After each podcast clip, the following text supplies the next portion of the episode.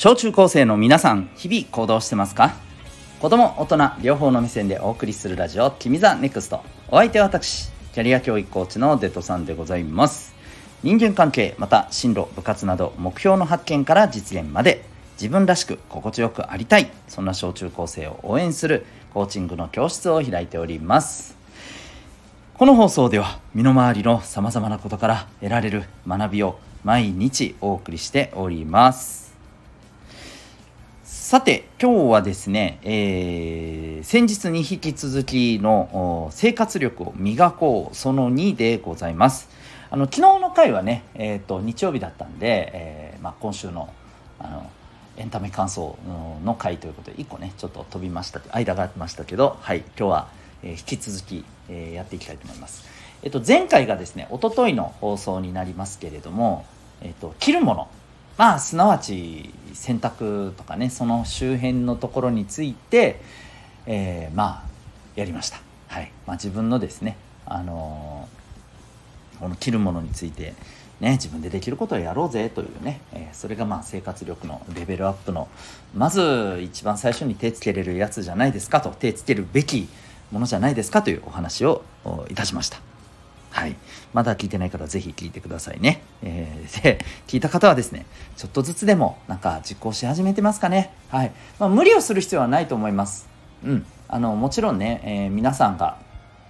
あの、自分でそれを必須でやらないといけなくなる局面は、まあ、もう少し先でしょうから、まあ今、あの、これを聞いてる皆さんが、ね、えー、いくつなのかにもよりますけどね。はい。で、えー、今日はですね、じゃあ、ちょっとまた、あの視点を変えて生活力はね何も着るものに関することだけではありません。で今日はですね何かというと、えー、自分の、まあ、持っているものについてでございます、はい。まあ、もっと言うと自分のことに関わっているものですかね、うん、でまあそれ言っちゃうと、まあ、着るものもそうだったりするんだけどそれ以外のものっていうところに今日は目を向けてみましょう、うん、どういうことか分かるかな？まあ例えばですねあのそれこそ、え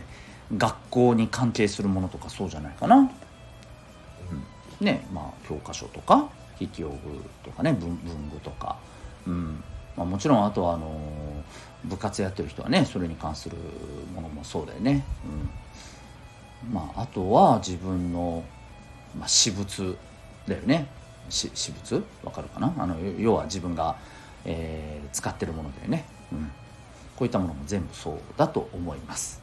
はい。まあ今自分のスマホとか持ってる人はそういったものもそうだよね、え、こういったものの管理取り扱いっ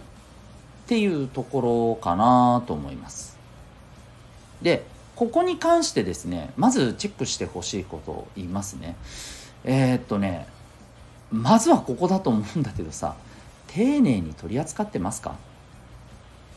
ここが一番大事だと思います。丁寧に取り扱ってるか。うん。それこそポーンと投げちゃったりとかさ。うん。そういうことしてないですか？って話ですね。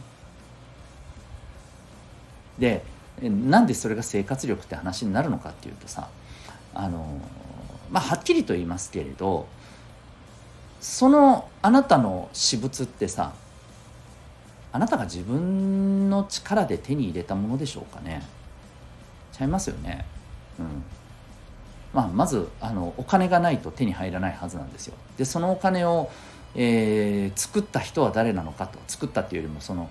えー、そのお金を得た人は誰なのかって言ったらまあね当然のことながらあなたのお母さんお父さんのはずなんですね。うん、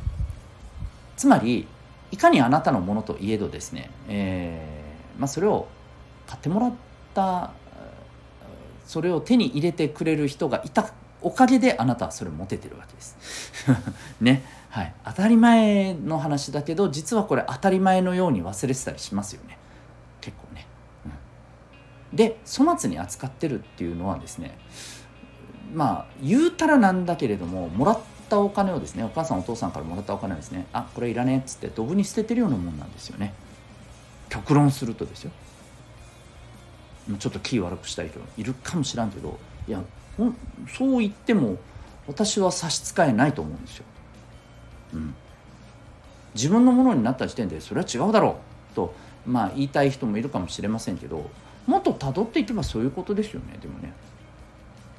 でもっと言うとですよ。ね。例えばですよ。あなたが自分のさお小遣いを一生懸命食べてさ例えば友達になんか誕生日とかでプレゼントしたとするじゃないですか。ね。なんかわかんないけどまあ仮に上等な、えー、シャーペンとかさプレゼントしたとするじゃない。うん、これをさめちゃくちゃさ乱暴に扱ってたらあなたどう思う？